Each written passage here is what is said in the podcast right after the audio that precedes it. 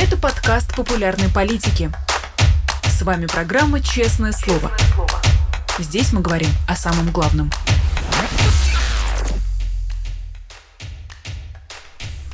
Друзья, всем здравствуйте! Вы смотрите канал «Популярная политика». Это программа «Честное слово». Сегодня эфир проведу я, Александр Макашенец. Как только подключились, не забудьте дежурное напоминание. Поставить лайки, написать комментарий. Если смотрите в онлайне, то обращайтесь в наш чат. Там можно задавать вопросы нашему сегодняшнему гостю. В суперчате задаете вопросы какие-то платные. Я обязательно их передаю, собственно, нашему сегодняшнему гостю. Это Антон Долин, кинокритик. Он с нами на связи. Антон, здравствуйте. Привет, доброе утро. Ну вот, э, я понимаю, что вас уже многие успели спросить про «Мастер и Маргарита», но я исхожу из того, что, наверное, не все успели э, послушать э, этот комментарий, поэтому, конечно, хочется начать с, именно с этого фильма, тем более, что его все обсуждают, в том числе в Z-среде. Ну вот, на ваш взгляд, можно ли и нужно ли воспринимать этот фильм как политическое высказывание? Ну, я, если можно, начну с э, нескольких секунд саморекламы. У нас, э, надеюсь, что завтра на моем канале Радио Долин выйдет очень подробный разбор мастера Маргариты со всеми деталями, ответ, ответами на все или многие интересующие всех вопросы. Вот, э, возвращаясь к вопросу, я думаю, что мы все, мы все, не знаю, люди говорящие, мыслящие по-русски, очень сильно испорчены совершенно ложной концепции, восходящей к СССР, даже те из нас испорченных, что кто не жил при СССР. Концепция о том, что политика и искусство, и политика и кино как-то несовместимы или плохо совместимы, и может быть политика в кино, а может ее не быть, и может быть политическим высказыванием или нет. На самом деле политика всепроникающая вещь. И, конечно, она присутствует а, в любом кино вообще она присутствует не только в «Мастере Маргарите» или «Слове пацана», но и в «Чебурашке». Это некая самая очевидная вещь. И любой американец, про любой американский фильм вам это скажет сразу, не думая. Но почему-то ну, у нас каждый раз это теорема, которую нужно долго, мучительно доказывать. Что такое политика? Это не значит, что этот фильм делался для того, чтобы туда протащить какие-то э, сатирические смыслы, отсылающие непосредственно к нашим дням. Они тут есть, но, возможно, они возникли непроизвольно. Потому что современная путинская Россия, она копирует сталинскую в очень многих отношениях. И очень много в чем. Ну, взять просто там, военную ту же самую риторику, пропаганду, напрямую ей подражает. естественно, когда берется главная полочная, неопубликованная книга, написанная при Сталине, который рассказывает именно о будничном измерении вот этого подлого времени и о писателе, который был погублен завистливыми коллегами, загублен цензурой и умер фактически сойдя с ума, и очевидно, что это автобиографическая история. А, снимается сейчас фильм об этом на фоне многочисленных кампаний травли. Естественно, я думаю, так, что у Михаила Лакшина, режиссера этого фильма, и Романа Кантора, сценариста, не было магического шара для предсказания будущего. И они не знали, что выход фильма совпадет с кампанией против, допустим, э, Бориса Акунина или Людмилы Улицкой, которые, я напомню, не только выступают против войны, но и являются одними из самых читаемых писателей в России. Они же очень популярны. Вот. Ну а сейчас как бы раз их вычеркивают отовсюду. В фильме это напрямую показано. И это не потому, что они очень быстро подсуетились конъюнктурно этот фильм включить, а потому что то произведение, по которому это поставлено, оно являлось художественным, довольно смелым ответом страшной эпохи, которую косплеит нынешняя эпоха. Вот, совпадение этого всего довольно забавное, но это не первое такого рода совпадение в истории. Но между тем мы видим, какие, э, скажем так, бурления в среде связаны э, были в первую очередь с фигурой режиссера Михаила Локшина, вроде как так у него ударение, э, судя по Википедии, он живет в США, и это больше всего, видимо, разозлило Z-патриотов. А если бы они вот в фильм бы заглянули, им бы тоже показалось, что это некая русофобия и так далее? Ну, во-первых, многим уже показалось. Есть mm-hmm. уже такие отзывы тоже. Например, я читал какой-то совершенно абсурдный отзыв о том, что там как-то оболганы сотрудники НКВД, которые всегда боролись с врагами народа, а тут их показали плохими. Ну, извините меня, фильмов, в том числе снятых верными путинистами, где плохие НКВДшники, их больше, чем тех, где хорошие НКВДшники. Пока все еще, слава богу. Ну, то есть это все смехотворно. Вот. Ну, естественно, те, кому не нравится фигура или поступки или высказывания режиссера, тут же это переносят на фильм, вне зависимости от того, смотрели вы или нет. Если смотрели, то они э, и в фильме будут это находить. Поскольку это свободное кино, экранизация прекрасной антитоталитарной книги, найти это несложно, искать долго не нужно.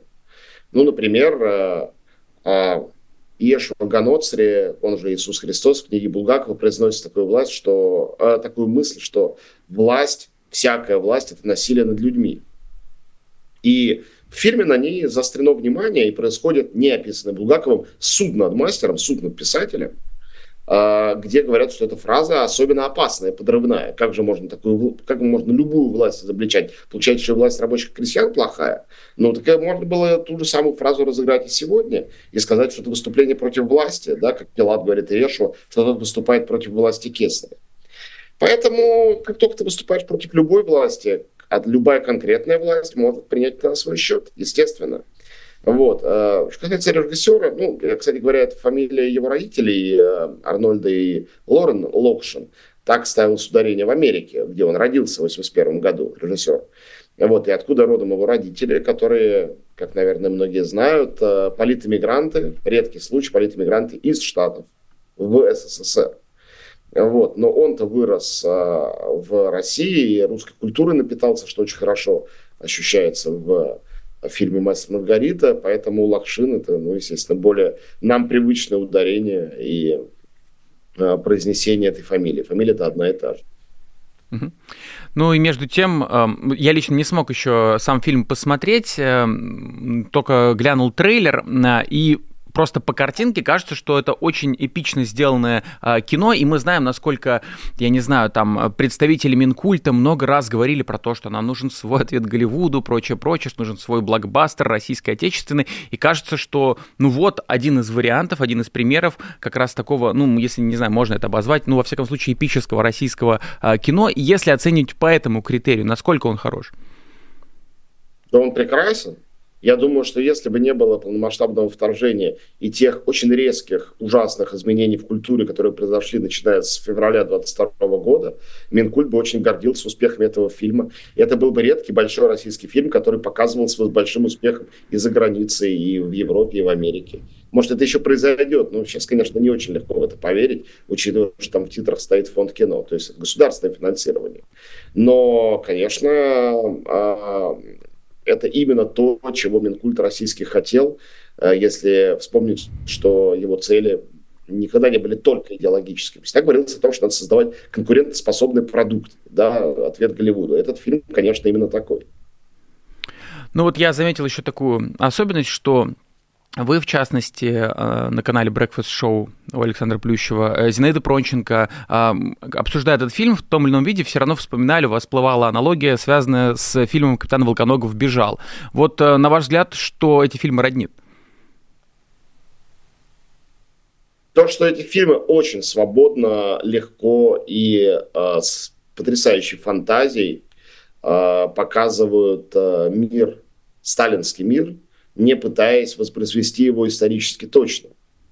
А, ну, на самом деле Булгаков делал то же самое а превращая его в абсолютную фантасмагорию. Фантасмагорию, э, которая позволяет нам... Ну, Условно говоря, они производят со сталинским миром то же самое, что Шекспир делал с древним Алисинором. Ведь история Гамлета – это правдивая история. Да, но это происходило в какие-то древние викингские времена. Шекспир сделал, естественно, Гамлета своим современником. Когда мы смотрим на картины, ну, не знаю, Леонардо да Винчи или там, Беллини, э, изображающих античность или изображающих времена там, новозаветные – мы видим, что персонажи там одеты в костюмы современные э, художникам. То есть они не пытаются играть в этот историзм. Не потому, что они там в 15-16 веке такие были непросвещенные, а потому что разговаривали они с современной аудиторией. И Волконогов, и Мастер Маргарита разговаривают с современной аудиторией. Им не нужно консультироваться с историками для того, чтобы э, все костюмы, цвета, архитектура полностью соответствовали Москве, условно говоря, там, 1939 года. 38-го в случае с э, Петербург 38-го, он же Ленинград в случае Волконогова. Им нужно, чтобы современный зритель понял, что это и о нем, и к нему обращено. Хотя действие условно, как бы театрально перенесено в прошлое. Ну вот у нас пользователь Кита Кита спрашивает, Антон, не кажется, героя фильма «Мастер Маргарита» — это сегодняшний герой московского бомонда? Сто процентов. Там даже есть вечеринка, не только бал страны, но и вечеринка у Степа Лиходеева, о котором мы из романа меньше узнаем, чем из фильма. В фильме эта фигура развернута. Директор театра, где все бухие, полураздетые, танцуют под джаз на фоне репрессий и ужаса. Но это чистая, конечно, голая вечеринка у Евлеевой, как она есть. А вот бал страны, куда все просто дресс-код там был голый, ну тут уж прямо оно. Это, видимо, то, что мы в ближайшее время не увидим, а, во всяком случае, судя по тому, как э, двигается э, тенденция с цензурой и наказанием. А, но между тем, как вы оцените вероятность, э, что фильм снимут с проката? Сегодня этих прогнозов лучше не давать. Давайте я, чтобы не сглазить, скажу, что вероятность минимальная, что фильм очень успешно идет, и государство вложило деньги, наверное, хочет эти деньги получить обратно. И, возможно, все это закончится фильмованием режиссера, который в любом случае гражданин другой страны в этой другой стране живет. И для этих э, санкций, как бы ни кричали за этот патриот, он, в общем, неуязвим. Ну вот хотел к другой теме перейти, которая, в общем, косвенно, наверное, связана э, с фильмом «Мастера и Маргарита», с авторами фильма. А, Госдума приняла закон о конфискации имущества за фейки об э, армии. Я думаю, там за фейки обо всем на свете могут быть, конечно. А сами депутаты уже иронично прозвали, не иронично, а не иронично прозвали его законом негодяев, а, что, в принципе, довольно самокритично, как мне кажется. А, и вот Сергей Миронов назвал первые два имени, кого нужно проверить. Михаил Лакшин и Людмила Улицкая как раз. Вот, на ваш взгляд, есть ли в этом символизм, что в России в первую очередь по такому закону будут проверять именно режиссера и писательницу? Да, наверное, это даже в каком-то смысле может нам, людям, связанным с культурой, с искусством, как-то льстить. Это, кстати, тоже сталинская традиция. Ведь то, что Сталин э, имел свои личные взаимоотношения там, с Пастернаком, с Булгаковым, сейчас это кажется диким, почти неправдоподобным. Огромный тиран, а, десятки, если не сотни миллионов жизней от него зависит. И какая-то писулька какого-то поэта, там, Мандельштама, который ходит в списках, его способна взбесить, вывести из равновесия, вообще заинтересовать. Это кажется совершенно невероятным. Но такова традиция русской тирании. А, цари, как мы знаем, Пушкина тоже вызывали на серьезный разговор когда-то. Они верят все в магию искусства и кинематографа, да, вспомним отношения Эйзенштейна со Сталином, и литературы. И сегодня это повторяется. А, вроде бы люди стали гораздо меньше читать. А, вроде бы нет железного занавеса, а значит, что отечественное слово или отечественное кино, они все-таки разбавлены международным контекстом. Многие не читают даже русских писателей, современных я имею в виду. И однако, несмотря на это, а, настолько бесит людей, у которых сегодня в руках власть, точно сказанное слово и моральный авторитет, который часто бывает у художников, любого рода художников, что они начинают ополчаться на это, ну, скажем так, люди искусства, они оказываются четко на третьем месте после двух самых главных первых раздражителей. Первый – это оппозиционные или э, рассматриваемые как оппозиционные политики. Вот, мы видим, что они все за границей или в тюрьме. Второе – это, конечно, журналисты, в особенности те, которые занимаются расследованиями, но не только, и публицисты тоже. Ну и э, теперь добрались э, до, как было дело врачей в конце жизни Сталина. Сейчас, похоже, начинается дело писателей. Улицкая, Акунин, Быков, э, э, Сорокин, на которого уже тоже наехали. Это, ну, это, наверное, самые просто яркие, многотиражные, популярные э, русские писатели, стоящие на оппозиционных позициях. А, простите, забыл, конечно, Глуховский. Да, это пять имен уже. Это все авторы бестселлеров. А, это не то, что какие-то там а, захолустные городские или деревенские сумасшедшие, которые за свой счет издали антигосударственную книжку. Нет, у них у всех гигантские, в общем, рекордные в своей стране тиражи. Все печатаются, переводятся за границей. Вот результат. Что будет дальше, кто будет следующим, э, я не буду предсказывать, в том числе, чтобы не подсказывать. Ну и э, скажу банальное а, – наезд на Лакшина и его фильм, конечно, тоже связан с литературой, правда? То есть здесь э, фигура и авторитет Булгакова очень важную роль играет в том, что происходит. Ну и главный герой фильма писатель. И это сам Булгаков одновременно с этим. Ну вот вы, кстати, не раз э, за этот наш разговор вспомнили про Сталина, сталинское время в ходе э, вот этого нашего э, честного слова. Я тут посмотрел интервью Бориса Акунина, где он как раз обмолвился, что он каждый раз смущается, когда кто-то вспоминает, делает параллели между 1937 годом, сравнивает Путина со Сталином. А вот вы как к этим историческим аналогиям подходите? Считаете ли вы, что они довольно-таки точны сейчас? Но я употребил слово, которое могу повторить. Это косплей. Mm-hmm. А, нынешние хотят быть Сталиным, хотя иногда почему-то вслух говорят, что не хотят, якобы. А, но они очень хотят. Просто масштаб у них не тот, слава тебе, Господи, для всех нас. И а, цифры несопоставимы. Ну и войны в 21 э, веке выглядят иначе, чем в 20-м. А, то есть а, при всей ненависти там, например, украинцам представить себе сегодня Холокост осуществленный и там, в отношении любой нации, представить себе сегодня Холокост, осуществленный Путиным, я не могу. Э, представить себе такой же вот массовый гулаг, как гигантскую индустрию, я тоже не могу. У Путина вообще другой метод. Он же одного человека сажает или горстку, чтобы боялись все остальные. И этот метод до сих пор работает. До сих пор репрессирует единиц, да даже и пресловутый список иноагентов. Кажется, что он огромный, но что это такое, там, там типа тысячи человек на страну из 140 миллионов? Это все горстка для того, чтобы все боялись. Вот, а в этом смысле нет, не Сталин. В остальных смыслах, ну, вы меня простите. Во-первых, главная мантра последних там, последнего десятилетия точно можем повторить, она относится к чему? К главному, а, как считает народ, а, подвигу Сталина, победе над фашизмом. Правильно? Это основная карта идеологическая, которая разыгрывается с момента начала вторжения и разыгрывается пропагандой до сих пор. Это первое. Второе. Вы помните или нет последнее скандальное политическое решение, принятое Путиным прямо накануне, не помню, за день, за два до вторжения. Это было, был запрет общества «Мемориал», никакого отношения не имеющего значения там, к Украине, к войне, к повестке, казалось бы, оно занимается, на самом деле, реабилитацией и возвращением памяти о жертвах сталинских репрессий. С какой стати все больше памятников Сталина, музеев Сталина по всей России? Почему со стен срывают таблички этого последнего адреса? Что мешало бы, казалось бы, Путину сегодня сказать? Мы делаем справедливое дело, мы сражаемся с неонацизмом. Но, конечно, Сталин, это был страшный тиран, он убивал граждан нашей страны, и нико, никогда мы не хотели бы, чтобы это повторилось бы. Сталин очень плохой. Не было бы никакого противоречия. Но нет, это невозможно. Наоборот, э, любые критические высказывания в адрес Сталина со стороны представителей власти в последние два года стали чем-то непредставимым, невообразимым. А, конечно, Сталин, который более-менее тайно привлекал нынешнюю власть долгие годы, сейчас это тайное стало явным. И, может быть, это не настоящий полноценный сталинизм, хотя кто знает, что это такое. Но это точно игра в сталинизм и желание сталинизма. Уж в этом нет сомнений.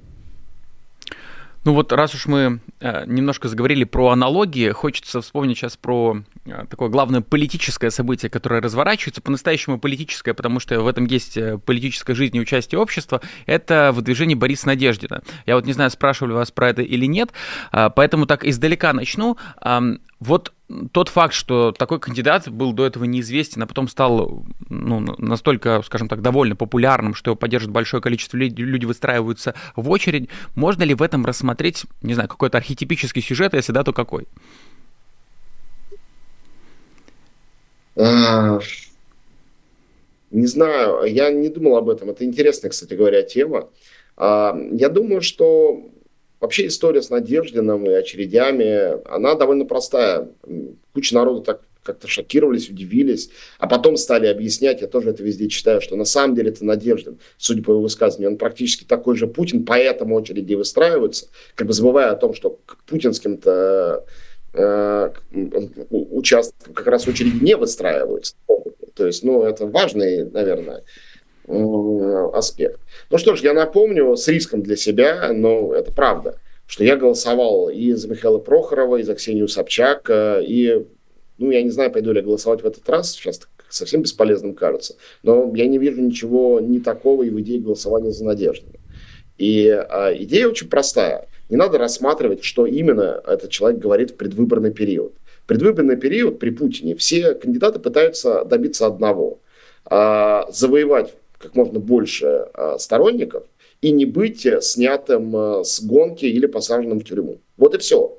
Э, что бы кто из них ни говорил, они говорят для этого. А ситуация очень, на самом деле, простая. Люди голосуют за не Путина.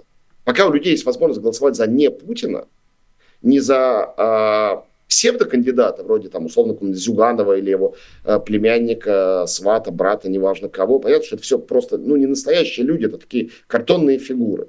Вот. А проголосовать за не Путина, за что-то, что очевидно отличается. Выходит Ксения Собчак, я именно ее называю, потому что такая очевидно всех раздражающая фигура, и говорит, а вы знаете, друзья, я считаю, что Крым нужно вернуть Украине. И я считаю, она именно это говорила. И я считаю, что а, травля ЛГБТ это очень плохо.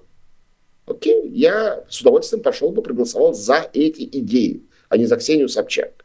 Вопрос того, что этот человек стал бы делать, если вдруг стал бы президентом, он, во-первых, совершенно умозрительный, нерелевантный в России. Я думаю, что никто не помнит, не верит в то, что другой кандидат не Путин во время живого Путина может реально победить.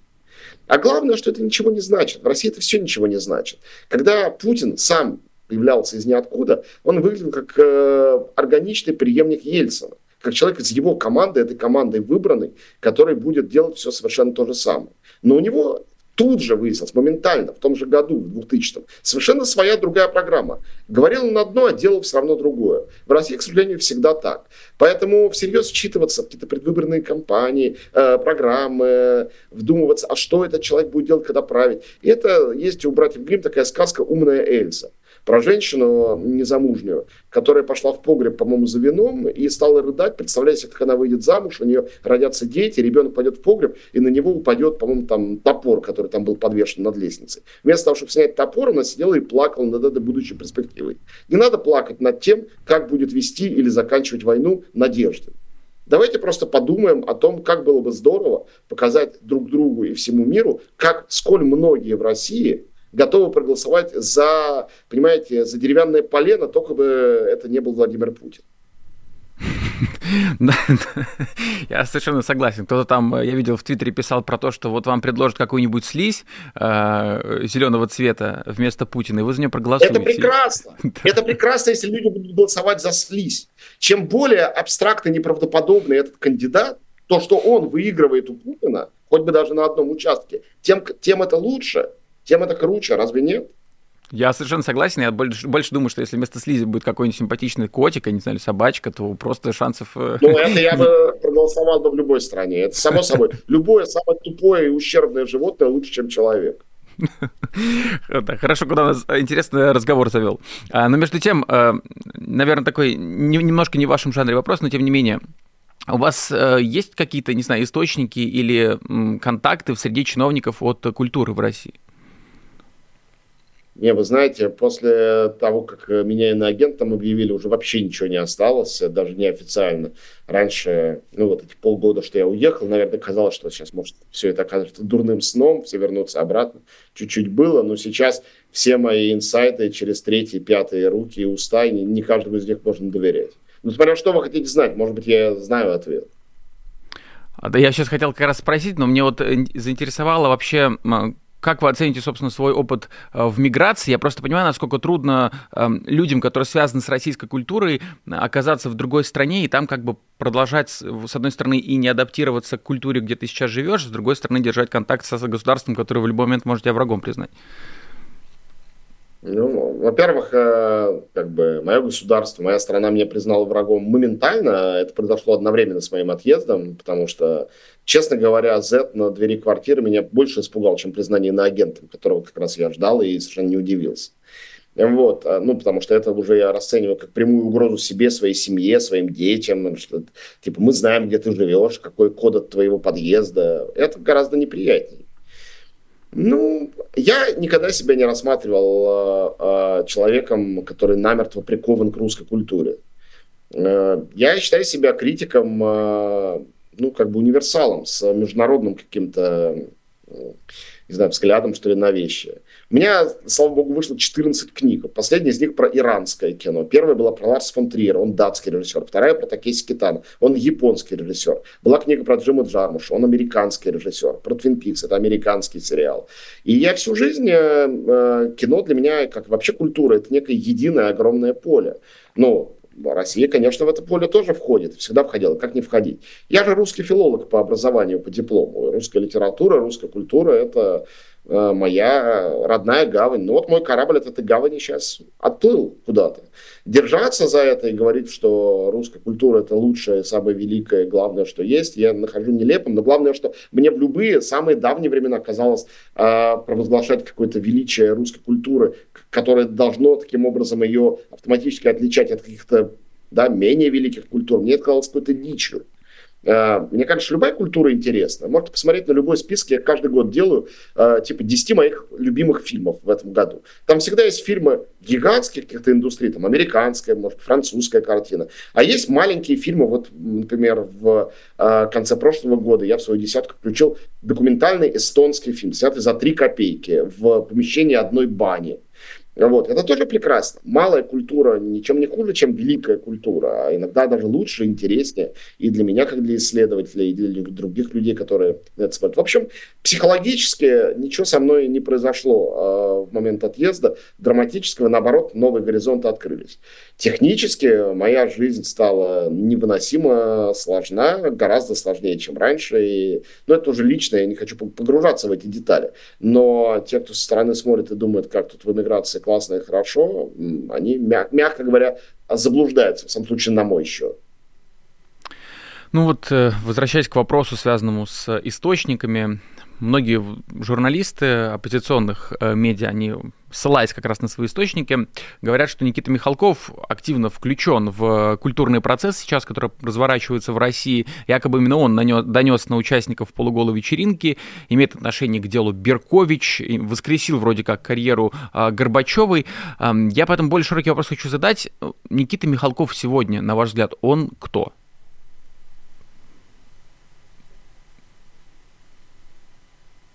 Ну, он совершенно точно больше не кинорежиссер. Последний его фильм, который всерьез заинтересовал а, а, публику, это был «Сибирский цирюльник». Это был 98 год. И основной реакцией публики, ну давайте не будем врать друг другу, было разочарование. Вот, а, то есть последний его действительно хороший фильм, это а, «Томленное солнцем», это 94 год. То есть, ну, друзья, прошло 30 лет. 30 лет. Это полжизни, а для некоторых людей целая жизнь. Поэтому Никита Михалков занимается дворцовыми интригами, не знаю, насколько активно, продюсированием, то есть бизнесом, а, зарабатыванием денег, как э, один из руководителей очень крупной киностудии. Вот. И пропагандой э, на телевидении или где-то еще в Ютубе, говорят, его забанили, я слышал. Ну, я не смотрю его выпусков, хотя иногда мне присылают, потому что он любит про меня там что-нибудь гадкое сказать. Ну, просто а, Никита Михалков перестал быть э, человеком в моей зоне экспертизы. Моя зона экспертизы – это кино и культура. Он не деятель культуры, не деятель кино больше.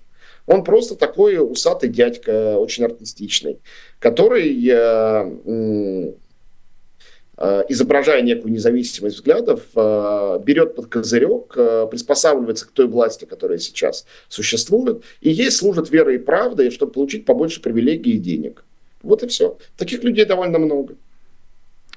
А вот как вы думаете, можно ли для самого Михалкова, ну, как, не знаю, как для героя, как для персонажа, некую арку нарисовать, что сначала он был режиссером, который вроде как еще готов к каким-то, ну, может, если не смелым, то ярким высказываниям, а сейчас все это свелось в какую-то пропаганду, конъюнктурщину, ну и бизнес, как вы сказали, или, в принципе, это иллюзия каких-то изменений, на самом деле, с самого начала он примерно таким и был? Я не знаю, я не следил, э, ну, во-первых, он старше меня сильно, и э, я ретроспективно только мог его там какие-то советские фильмы смотреть, да, ну, что-то в детстве видел, наверное. Я не знаю, была ли там какая-то невероятная трансформация. Возможно, все, что делал Михалков, всегда было для него органично. Но в разные периоды исторические, в разные периоды жизни были органично разные вещи. Очень многие люди меняются. Не все меняются к лучшему. Хотя, с другой стороны, у кого есть право считать что-то лучшим, а что-то худшим. Лучшее то, что для него лучше. Наверное, ему хорошо и комфортно быть не кинорежиссером, а вот таким вот бесогоном, как он себя называет. Ну, на здоровье. Если ему от этого хорошо. Понимаете, ну, Для каких-то вещей есть э, уголовный суд, но я не юрист, я в этом не разбираюсь, не знаю, нарушает ли закон какой-либо Никита Михалков. Для других только высший суд, в который Михалков, как он говорит, верит. Если он правда в него верит, то я могу ему только посочувствовать, потому что ему придется там держать ответ довольно-таки серьезно.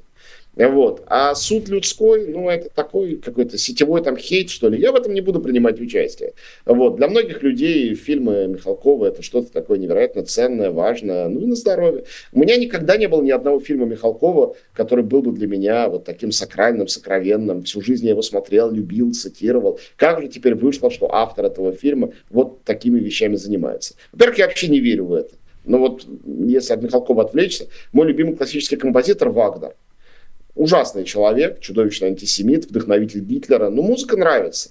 А с Михалковым, ну, не нравятся мне его фильмы, не очень интересно. А кому-то нравится, вне зависимости от всего бесогонства. Ну, нравится на здоровье. Ну, я вот тут между делом уже вспомнил актрису Ирину Горбачеву, которая сыграла роль в экранизации бременских музыкантов. Вы, кстати, сам фильм посмотрели?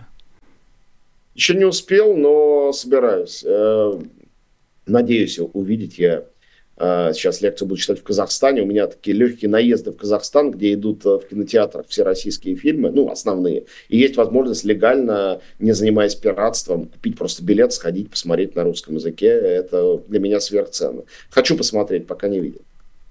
А вот, на ваш взгляд, вообще Ирина Горбачева талантливая актриса? Да, прекрасная актриса. Я на сцене ее видел и в кино. Очень хорошая актриса. Вот когда вы видите, что те или иные талантливые актеры, они как бы начинают немножко какую-то сделку с совестью заключать. Я думаю, можно так вот подытожить ее интервью последнее, которое вышло, где она как бы немножко приоткрыла свою позицию. Вы что испытываете, когда видите, что талантливый актер вот э, двигается в ту сторону? Я ничего не испытываю. Если этих людей знаю лично, то испытываю грусть легкую, а, такую элегическую. А если нет, то ну, кто такой актер? Это человек, который всю жизнь играет роли. Ну вот человек еще одну роль принимает, и другие роли он играет, чтобы заработать деньги, прокормить себя и свою семью, а эту роль в том числе для того, чтобы обеспечить себе другие роли и безопасность, и выживание. Не знаю. Всем хочется, всем нам даже добавлю, хочется требовать от других каких-то жертв и подвигов. Мне кажется, и требовать нельзя, особенно сегодня. И надо всегда смотреть за своим моральным обликом, а не за чужим. Вот. Э, ну, а актер, ну, слушайте, сколько есть великих актеров прошлого, которые были тоже какими-то подлецами, антисемитами, э, жены сбивали, ну, вообще делали кучу гадостей. Мы этого не знаем, не помним. Смотрим э, на них в кино или там в театре, на сцене. Нам нравятся образы ими создаваемые. Актер – это инструмент режиссера. Это человек, который создает, который вживается в чужой образ. Образ написан драматургом и воссоздан на сцене режиссером. А актер это пластилин, это глина, это материал, из которого все это вылеплено, это мрамор, из которого все это вырублено. Почему мы должны от мрамора требовать какой-то сознательности или какого-то а, вообще понимания добра и зла? С какой стати? Ну вот хотел перейти к э, вашему выпуску, который выходил примерно месяц назад. Выпуск про новое российское кино, кстати, рекомендую к просмотру, потому что я думаю, многие, многие там, в том числе наши зрители, может быть, и не знают, какое а, кино в России сейчас а, выходит, но, во всяком случае, не так плотно следят, как это было а, раньше, по понятным причинам. Вообще, на ваш э, по вашей оценке, как российские режиссеры сейчас адаптируются в условиях цензуры, в условиях вечного поиска внутреннего врага? Очень сложно и очень по-разному. А, то есть э, я знаю людей, которые, в общем, замолчали, они не снимают кино, некоторые из них уехали, некоторые остались и занимаются, ну, другими вещами, зарабатывают на жизнь. Какие-то из этих вещей киношные, какие-то нет. Вот. Э, я знаю тех, кто а, все еще верят и отчасти это осуществляют возможность сделать авторское кино настоящее в нынешней России. Эти фильмы есть, я о них рассказывал в этом выпуске в том числе. Ну, часто это очень эскапистское кино, которое показывает побег от реальности, поскольку побег от реальности это и есть реальность очень многих. В ком-то это, конечно, отзывается э, щемяще так. Есть э, люди, которые ну, не хочу какие-то хоро- нехорошие слова даже употреблять. Не знаю, какой глагол здесь правильно употреблять. Не продались, не сучились. Ну, как-то просто м- сдались. Вот. И, конечно, никто не признает, э, что он сдался. У меня один есть друг, э, довольно близкий коллега, который в какой-то момент, я не буду входить в детали, чтобы нельзя было угадать, сказал мне с таким вызовом, в Москве живущий, работающий. Ну, не знаю, во всяком случае, моя совесть абсолютно чиста. Я думаю, что они все про себя так могут сказать, все так про себя думают. Я тут же задумался, а есть кто-то, кто так не думает? Ведь наверняка ну, какой-нибудь Шойгу посмотрит в зеркало и скажет, ну, я не знаю, может быть, конечно, много нехорошего сейчас творится, в том числе моими руками, но совесть моя чиста, сто процентов. У них у всех чистая совесть. Ну, а так, ну вот прошел недавно фестиваль «Зимний». Это такой московский кинофестиваль. А, не, не ММКФ, а в Москве проводящийся кинофестиваль. Я не входил в детали. Там были какие-то фильмы вполне мне симпатичных людей – а были фильмы людей, которых я вообще не знаю. Какие-то из них получили призы. Ну вот а, этот фестиваль открывался фильмом, а, который сделал я. И который под чужим именем, разумеется, как бы против моей воли, под чужим именем, с чужим перезаписанным голосом был показан. Мое имя ни разу со сцены не было упомянуто. А фильм был показан на открытии фестиваля. А президент и меня, конечно, естественно, никто об этом не спрашивал, само собой. Вот. И э, во главе жюри этого фестиваля была женщина, которая спродюсировала, она больше ничем особо, кстати, не известна. Она во главе жюри, это такая авторитетная, серьезная вроде бы позиция, которая спродюсировала фильм «Свидетель» про то, что Буча – это фейк. Ну вот наверняка полный зал людей, люди, которые участвовали в конкурсе, получали призы, э, работали с этой женщиной в жюри. Они думали о том, что это просто только кино. Ну, что, что вот здесь отобранный фильм – а, цензурированный. А здесь э, человек, который принимает ну, прямое участие, финансовое даже, в самой такой густой человек-ненавидящей пропаганде. Ну надо же, фильм же снят, надо кому-то показать, надо получить какой-то приз, надо привлечь людей посмотреть хорошее кино. Нет худа без добра, нет добра без худа. Понимаете, опять, надо становиться каким-то моральным судьей, чтобы говорить, ах ты, как ты нехорошо поступил-то. Я этого делать не буду, не хочу. Но я рад, что мое имя сняли с этого фильма. Я рад, что я не там, э, что у меня нет этой моральной дилеммы, что я выброшен за борт этого корабля, плывущего куда-то к светлому будущему. Ну вот среди, среди картин, которые вы обозреваете в этом ролике, есть и фильм 1993 о расстреле парламента. Что вот то, что сегодня такие фильмы возможны это потому, что они сняты про страшные 90-е, э, да, это вот ваша мысль, которую вы э, там упоминаете. Значит ли это, что э, у сейчас у российских режиссеров есть такой вот небольшой островок исторический, да, исторического периода, в который они могут как бы заглядывать, там говорить про политику и, в принципе, не бояться, что они столкнутся с какой-то цензурой или потом, значит, гонением со стороны Z-среды? Знаете, похоже на то. 90-е годы, в последние десятилетия в кино это такой, по-моему, в литературе тоже, но я меньше знаю этот материал, это такой спасительный круг, спасательный. Он же спасительный. То есть э, э, можно рассказать про бандитизм, про коррупцию, про плохую власть, про насилие э, под грифом э, э «Как же страшно жилось в 90-е, не то, что сейчас». И как минимум 1993 э, фильм я не могу сказать, что он такой объективистский, но во всяком случае это фильм, призывающий к концу насилия и э, какому-то милосердию. Спасибо большое на то. И слово пацана, ну там, правда, преддверие 90-х, конец 80-х, но это тот же исторический период. Они, э, включая в себя какие-то э, политические элементы, смогли и выйти на экраны, и в случае слова пацана даже стать очень популярными, и не быть зарезанными цензурой. Ну, я вот, наверное, подытожу этот разговор о российском кино. Тут вспоминаю а, такую футбольную немножко аналогию, когда российским футболистам тоже после 24 числа запретили играть в европейских турнирах. Я заметил, что появилось какое-то количество там, людей, каких-то футбольных аналитиков, которые начали пытаться в этом найти плюсы. Что сейчас мы будем развивать своих доморощенных футболистов. Мы обратим внимание строго там, на свою страну. Люди с российским паспортом будут чаще выходить на поле, прочее, прочее, прочее. У нас будет возможность, не знаю, какие-то атакующие схемы новые пробовать. И вот есть ли такие же настроения в российском кино, и на ваш взгляд, как вот такие оптимистичные картины нужно оценивать? Послушайте, обо всем написал баснописец Эзоп много-много столетий тому назад, уже тысячелетий. А, Басня называется «Лиса и виноград». Ну, такой классический текст о том, как э, лиса хотела полакомиться виноградом, но лапы у него были очень короткие, она до него не смогла дотянуться. Она сказала, ну это просто потому, что виноград зеленый, кислый, невкусный, зачем он мне нужен?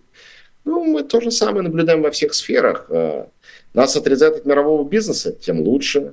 У нас санкции, будем развивать свое производство, импортозамещение.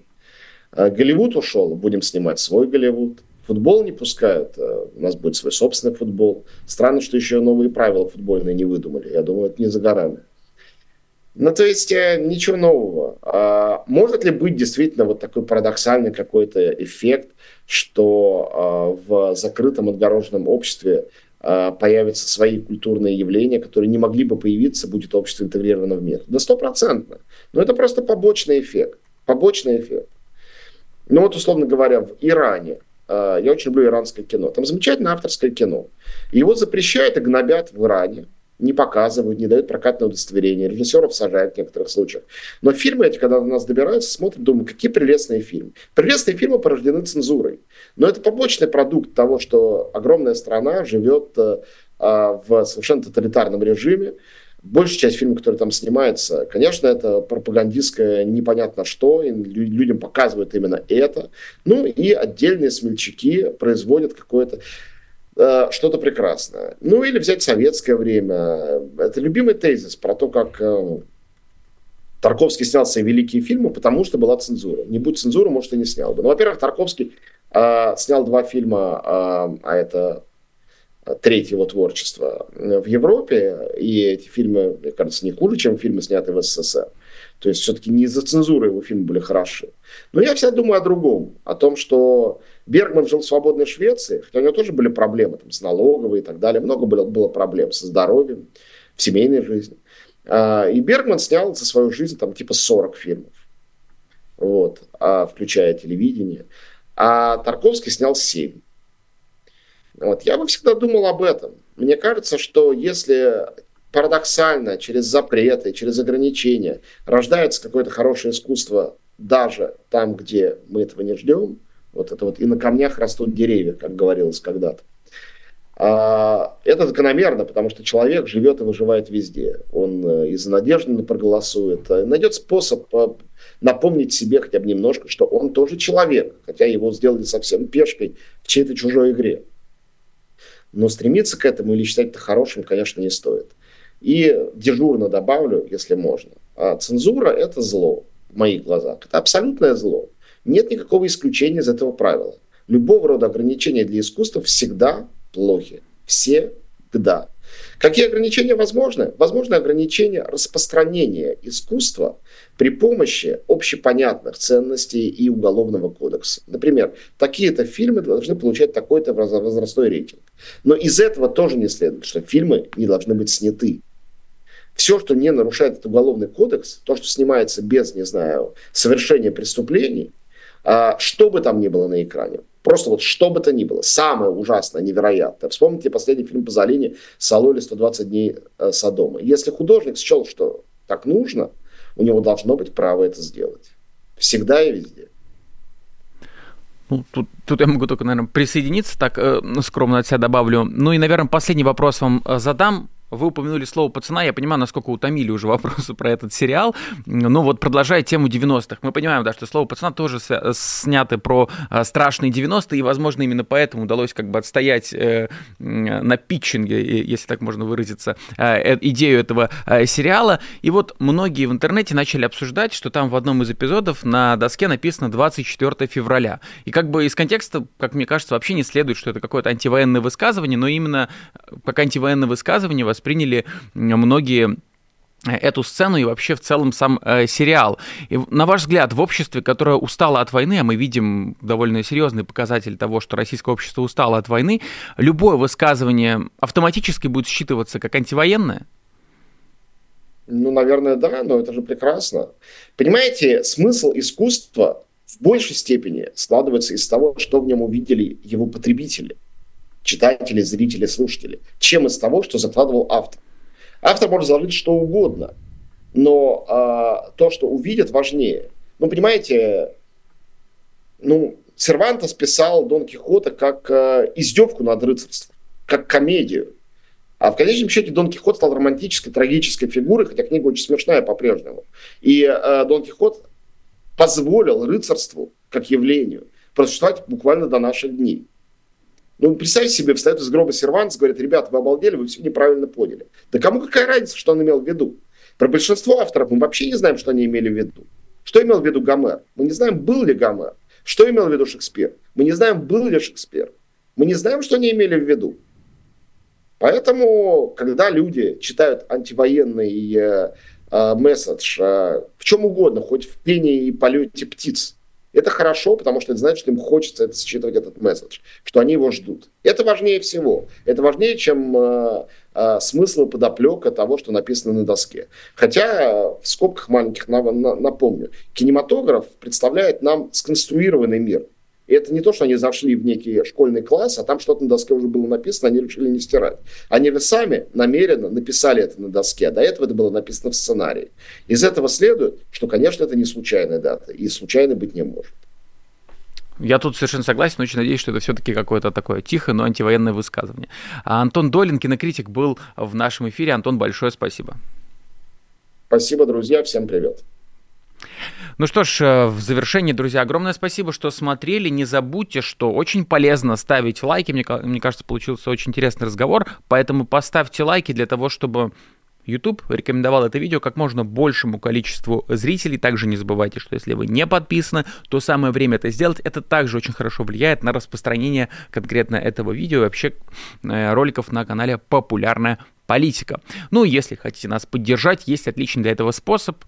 На экране есть QR-код, по которому можно пройти сейчас и выбрать среди большого количества форматов, которые существуют на канале «Популярная политика», тот, который нравится больше всего, тот, который хочется поддержать финансово. То есть стать патроном формат, который вам нравится. Например, программы «Честное слово». На ваших экранах уже есть люди, которые нас поддерживают, за что вам, друзья, огромное спасибо. Снимаю шляпу. Ну и вы тоже присоединяйтесь, если еще не. На этом сегодня все. С вами был Александр Макашенец. Увидимся. Вы слушали подкаст «Популярные политики». Мы выходим на Apple Podcast, Google Podcast, Spotify и SoundCloud. А еще подписывайтесь на наш канал в YouTube.